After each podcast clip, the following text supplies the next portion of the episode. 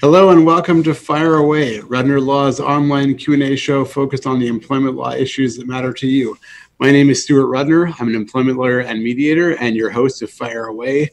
As you know, Fire Away streams online every month and episodes are always available on our YouTube channel, our, our Facebook page, and our website. If you are watching live, we'd be happy to answer your questions, so feel free to either post comments on Facebook or YouTube or tweet to at Rudner Law. Our guest today is Derek Hill of Hill Kindy Practice Sales. Derek is a chartered accountant and a real estate and business broker who started his career as a partner in a public accounting firm. And for the last 35 years, Derek has been providing management, consulting, and practice brokerage services exclusively to the healthcare community. Derek, thank you so much for joining me today.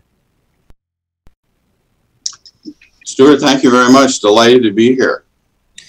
Uh, really glad to have you, Derek. And, and as you know, uh, myself and the team here at Rudner Law have been spending a lot of time working with dentists, with healthcare professionals, especially over the last couple of years. And, and as things often happen, this was not something that was really planned. But many years ago, I was, I was telling you before the show started, talking with someone at a social event who happened to be a dentist. And he was, once he knew I was an employment lawyer, the, the floodgates opened and he started to talk about all of the issues he was having with his, having with his staff and uh, we were able to help him with a bunch of those issues and eventually help him to sell his practice which i know is something we're going to be talking about today as well uh, but it's become a core focus of our practice here at Rudner Law is working with dentists in particular and healthcare professionals more generally uh, to run their practice and ultimately other buying and selling practices has become a big part of, of our practice. Um, so let me start off with a really hard question for you. Maybe you can tell me a bit more about what uh, Hill Kindy does and how you guys help people. Oh, absolutely, Stuart. Thanks. Uh, we're primarily in the brokerage business. Um, uh, we have been in the consulting business, so we've been in the business totally probably for 35, 40 years. Um, and we're part of a, of a, a larger umbrella organization um, wherein we have uh, a full consulting uh, team. We have a team that does associate recruitment and placement. Uh, we do lease negotiations.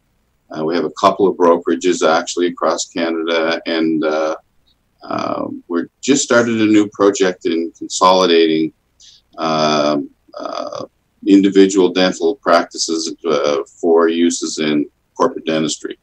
So we've, we've kind of got fingers in a lot of a lot of pies. Um, interestingly enough, as it pertains to what we're talking about today, um, we do a fair bit of seminar work and just did a big symposium on corporate dentistry about a, two weeks ago. Right. And we asked everybody before the symposium what keeps them up at night. And interestingly, the resounding answer was staff problems, uh, keeping my staff. And I think the second one was associate problems. Um, and so, you know, what, what you're doing fits really well with with what most of the dentists out there see as a huge problem.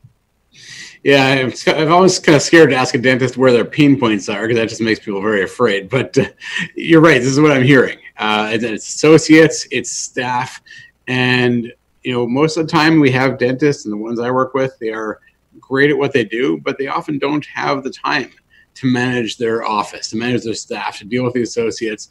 Uh, so they often either ignore it or they pawn off the, those issues on an office manager or someone else. But it you know often just ends up snowballing, and that's when we come in and we help them deal with those issues and hopefully. And what I find, generally speaking, whether it's a dentist or a doctor or any other business, usually we end up coming in when there is a problem, and we help them to solve the problem. And then when that's all taken care of, we can step back and debrief and assess how we could have avoided or at least minimized the damage uh, and that's when we start doing the more proactive work, like the contracts and the policies and that kind of thing.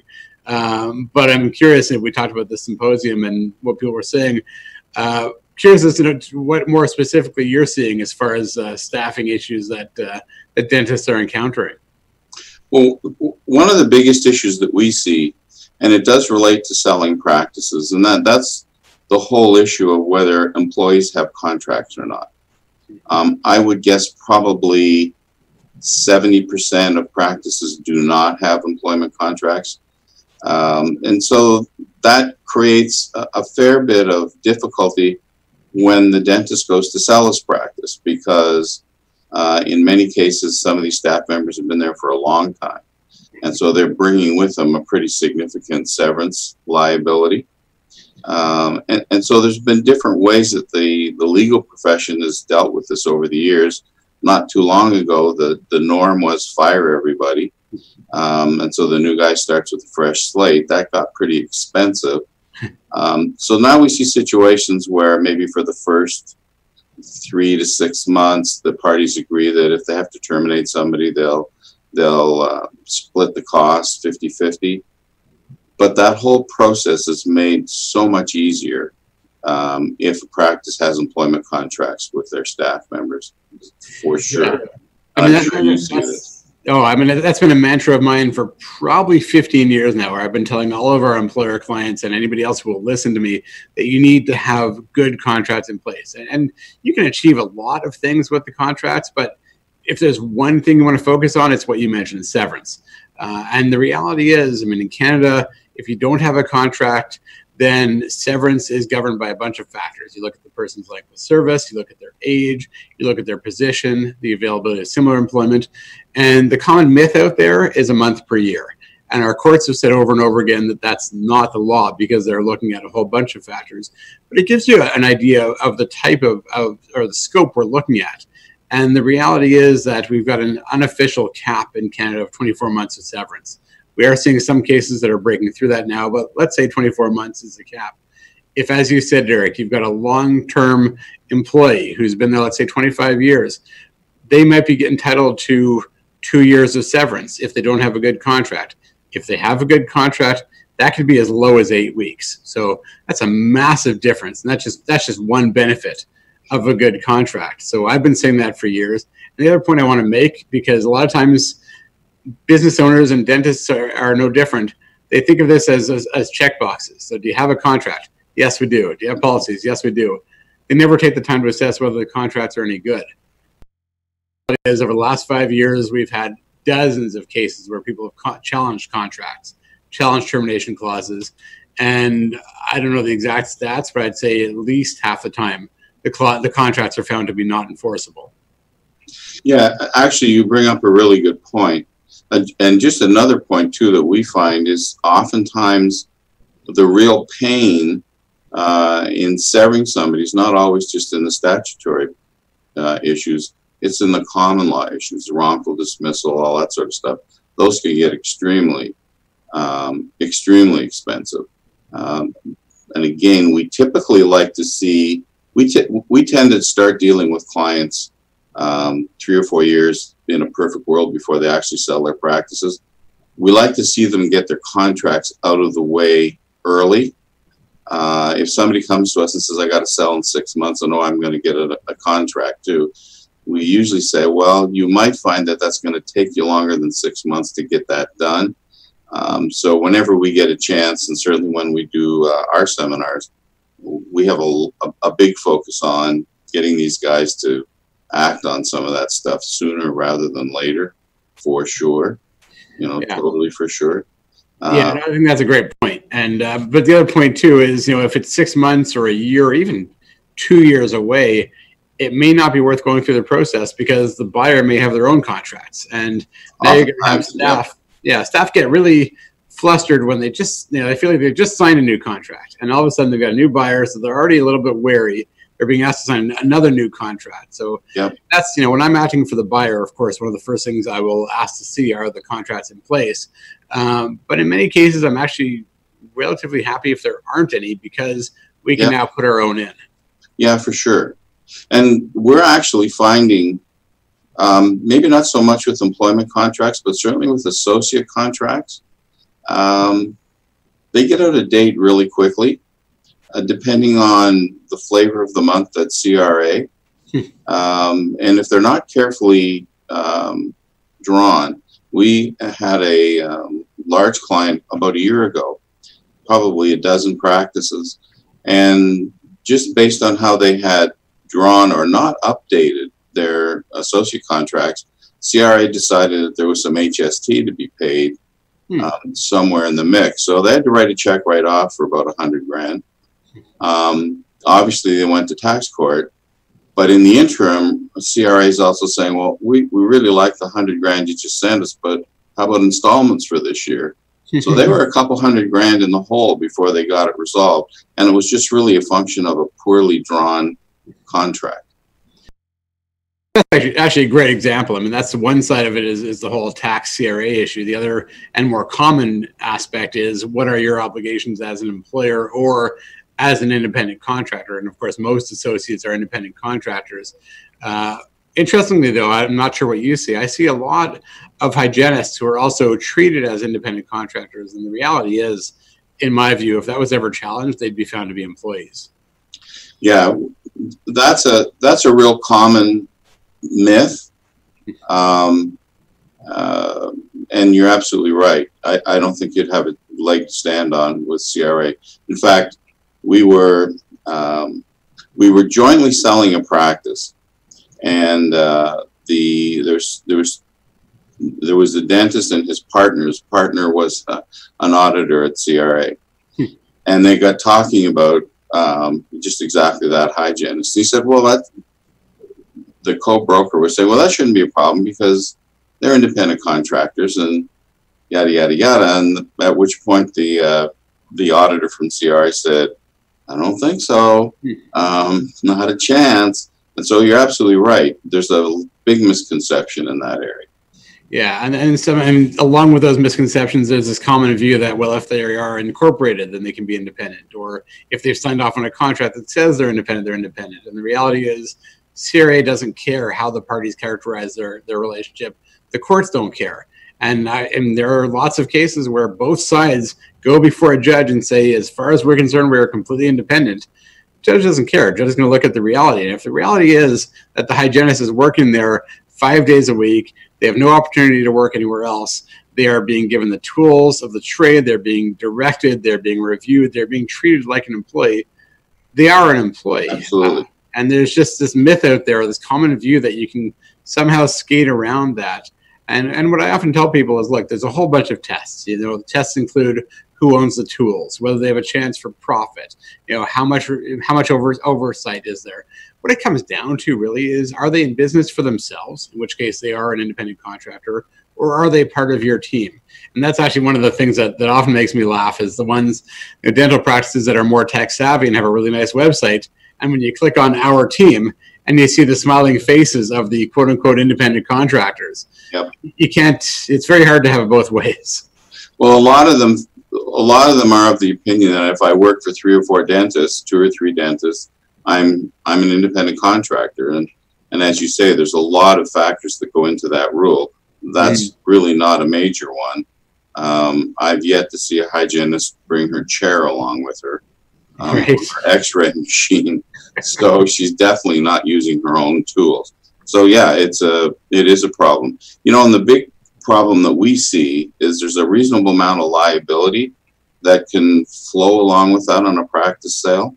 Mm-hmm. Um, you know, if we're just, you know, finishing off a sale, or if I'm just the new owner for a couple of years, and I have three or four hygienists that have, for say five or six years, have been uh, been treating themselves as independent contractors.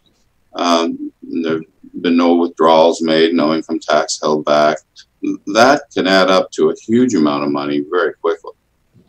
Yeah. Oh, absolutely. That's a huge potential liability. The other one is, you know, the, the, severance aspect. And the interesting thing here is, you know, if you look at the case law where someone is claimed to be an employee, even though they were treated as a contractor, usually what happens is they're quite happy to be treated as a contractor throughout the relationship because they get the tax deductions, yep. et cetera. But all of a sudden when the contract is terminated and instead of getting six or eight or 24 months of severance they get something like 30 days all of a sudden they say wait a minute if i was an employee i'd be getting all this so they go see a lawyer and they make the claim and the classic case uh, was about five years ago now where there was a lady who was selling new homes and she was treated as a contractor and i believe was 18 years she was paid as an independent contractor she had her own corporate entity she even had her own staff and to me, this was interesting because to me, I think if you get to the point where you've got your own staff, it's going to be a stronger argument to say you're independent.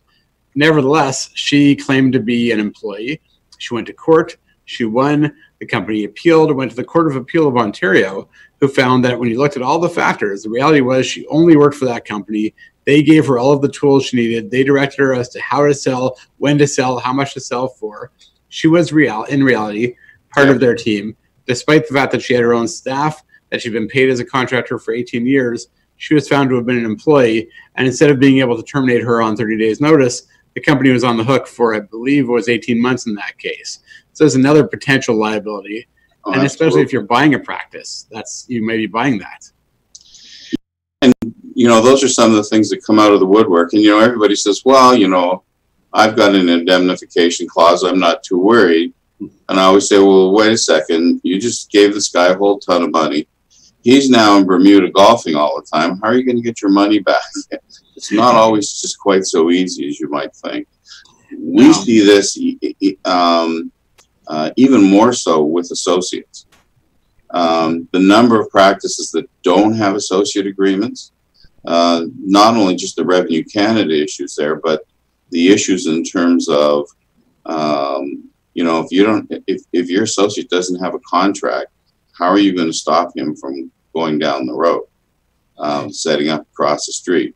And we've seen situations where there have been, you know, no associate contracts, and basically associates walk out with 1,500 patients, which could be almost all of the practice, depending.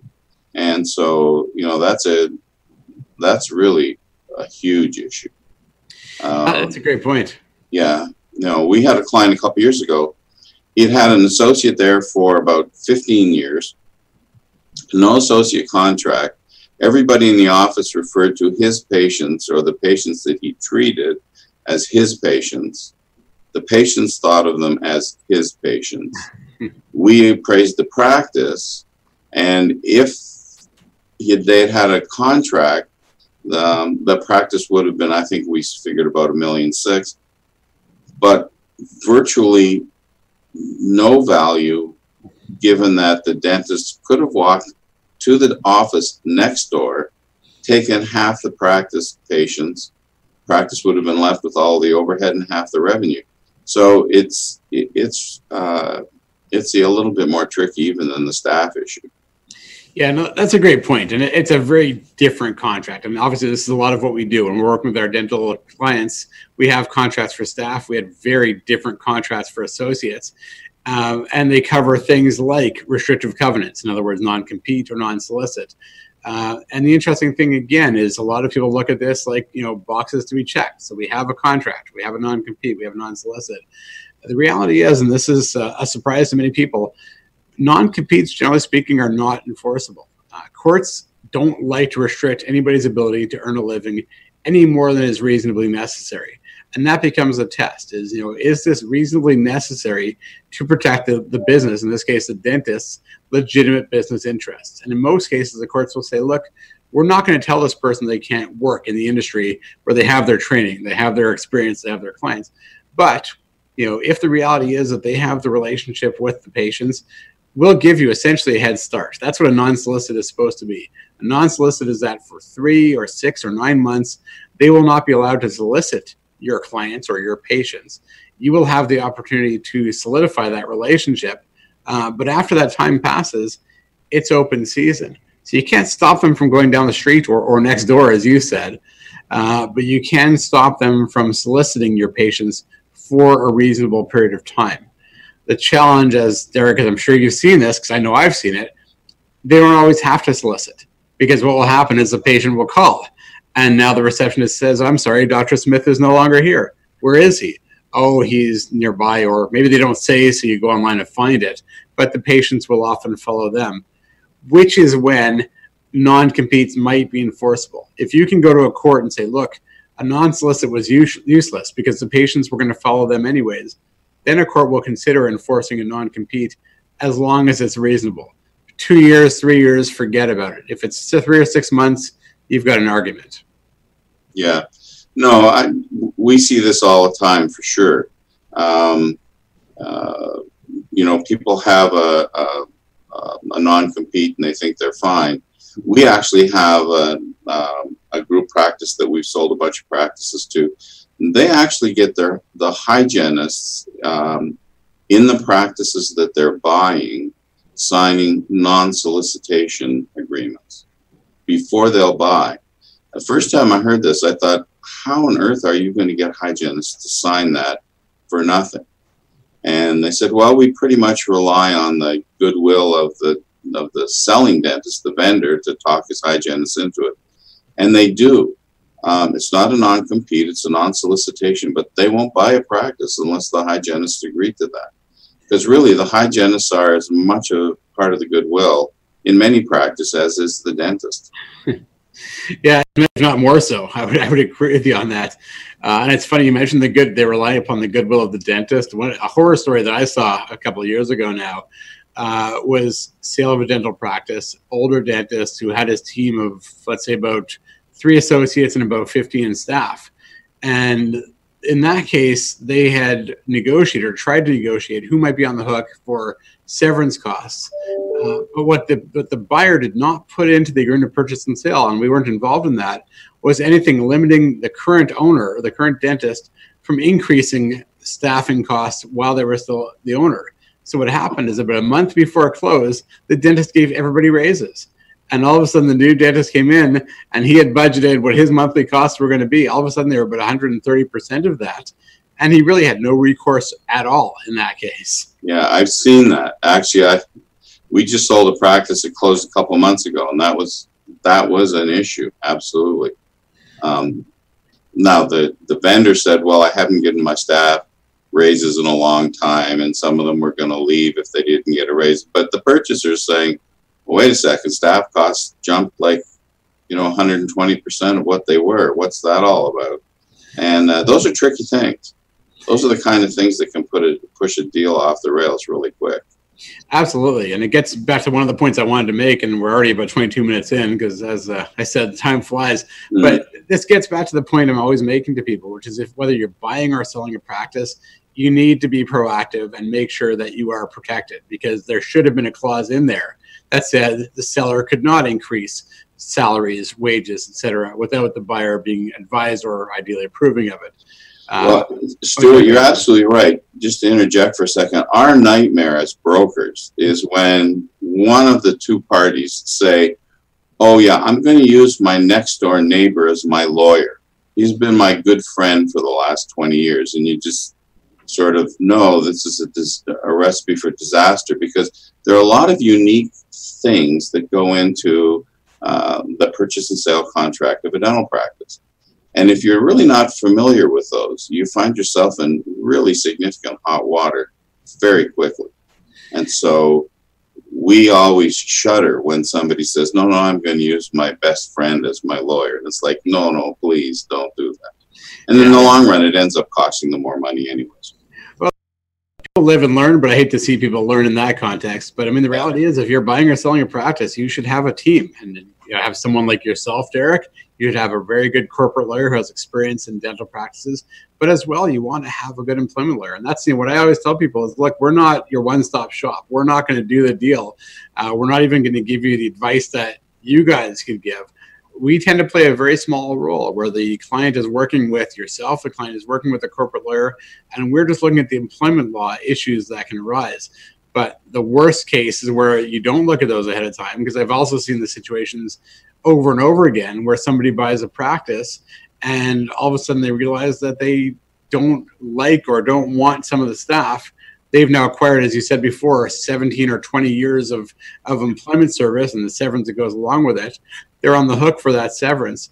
Um, so like you, you mentioned this really briefly earlier but i think we should come back to it. It's very common now to negotiate a window of time whereby the buyer can assess the staff and determine if they're going to keep them.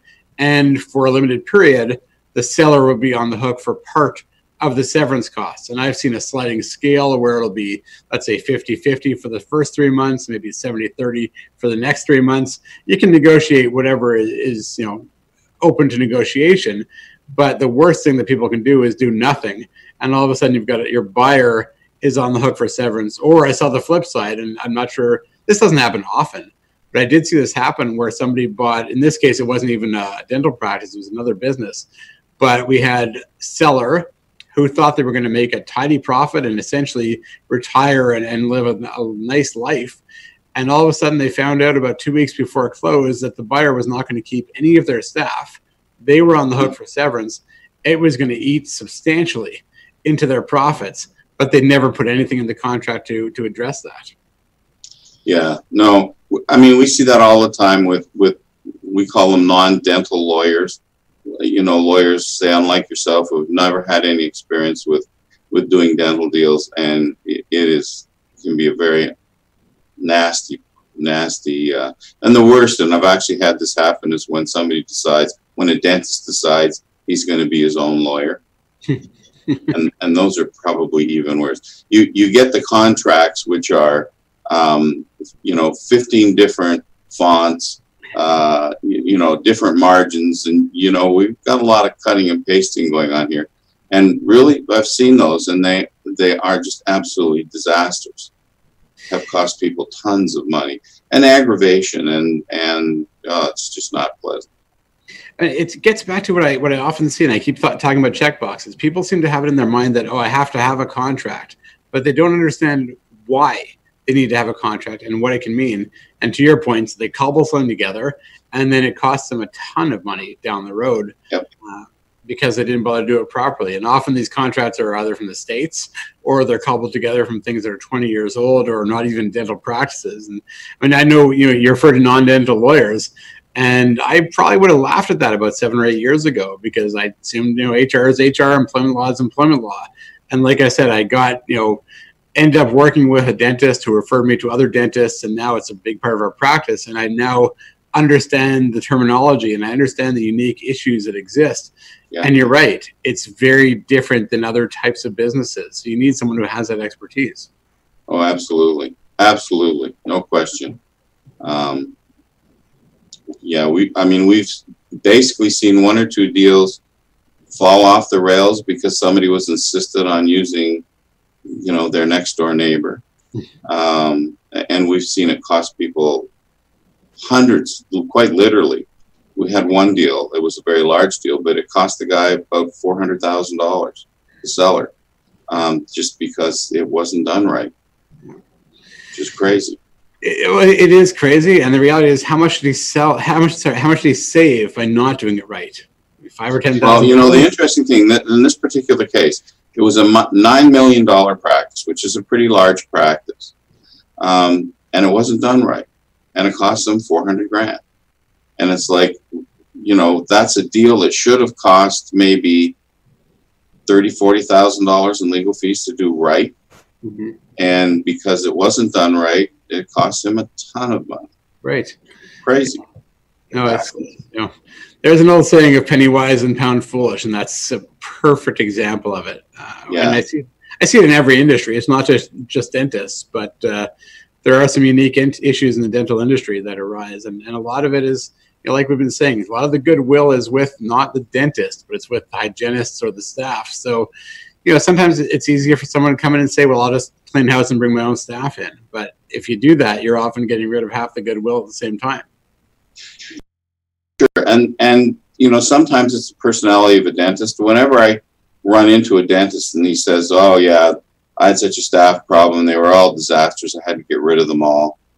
And you sort of look at the dentist and say, well, you know, maybe this problem wasn't the staff. Hmm. Maybe the problem was the dentist. But, um, you know, it's, uh, yeah, it happens a lot. And it doesn't need to. That's the whole. Well, and it, look, it gets back to the planning. This I know I'm going to have my, my chance in a couple of minutes to, uh, to, to fire away myself. And one of the things I'm going to talk about is being proactive and making sure your interests are covered before the deal is anywhere near closing. Turning your mind to these issues beforehand. A, what's going to happen to the staff, and B, where you know who's going to be on the hook for any costs. Is it the buyer? Is it the seller? Or is it some combination of the two? But you've got to turn your mind to it, especially in in the context of a dental practice. So, oh, sure and Stuart, that's why we like to work with clients minimum of three years before they're going to sell because a lot of the changes that they need to make, you know, particularly if their tax law is involved, it takes a little while for it to percolate through the system and become effective. You know, it's like, um, you know, like redoing associate agreements or or employment contracts or whatever. It's not something that just can happen overnight. Hmm. You know, no. um, we spend actually a lot of our time as kind of a phrase that we have is, you know, fix it before you sell it. Um, and and we find that oftentimes if these guys will fix their practices, they can sell them for a lot more than what they're worth when they initially bring them to us. But if you're going to the marketplace, you've got awesome associate agreements, awesome employment agreements, you're dealing with a dental lawyer, you're going to get a much better value for your practice than if you don't do any of that stuff and use your next door neighbor. Oh, for sure. And when, when, we're acting for the buyer, that's as I said, the first thing I'll look at are the contracts, and then I'll probably look at the policies as well. But as soon as I see good contracts, I'll say, look, you know, this is worth paying a bit of a premium for because you're going to save money on the back end. So you're you're absolutely right. Yeah, totally for sure. And that and that goes whether it's the employment law part of the process or whether it's the actual, you know, purchase and sale, um, structuring. It, it, it kind of goes across the whole board. I mean, we often say, you know, you need really an excellent accountant from day one. You might not you might not need, a, a, you know, a dental lawyer day one, but you certainly need them before, you know, the last day, right. or you know, before the last year. You know, they need to be in there somewhere for sure. I mean, even just structuring, you'd be amazed at the number of practices that we see that have one professional corporation with three or four practices in it it's a nightmare to sell. Interesting, and that's where you need a, a, corporate lawyer with the expertise to actually put things in place. Because you're Absolutely. right, potential Absolutely. buyers are going to look at that, and if they have the choice of that or another practice, then they're just going to go to the other practice. Yeah.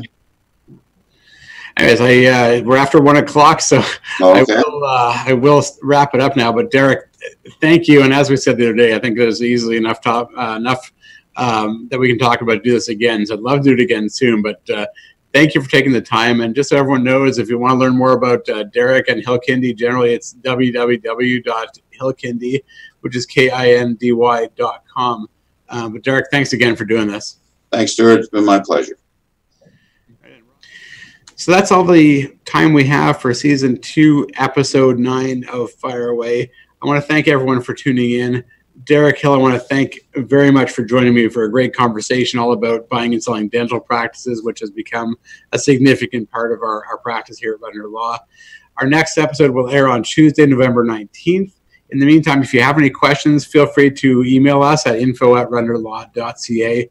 Reminder that past episodes can always be found on YouTube, on our website, and on Facebook, and hopefully as well on LinkedIn, which we are now uh, experimenting with. And you should be able to watch Fire Away on LinkedIn as well. Uh, please remember to subscribe to our newsletter so you'll get notifications of all of our events. I will invite you to keep in touch with Rudner Law throughout the month. Check out our blog, check out our social media, sign up for our newsletter again. But the usual warning none of that replaces legal advice. And as I always say, if you think you might need an employment lawyer, you probably do. So feel free to reach out to us. We'd love to talk to you. Um, finally, thanks to Rob, thanks to Rebecca, and to Mark for helping put the show together. Thanks again to Derek. Thanks for tuning in again, and we'll see you soon.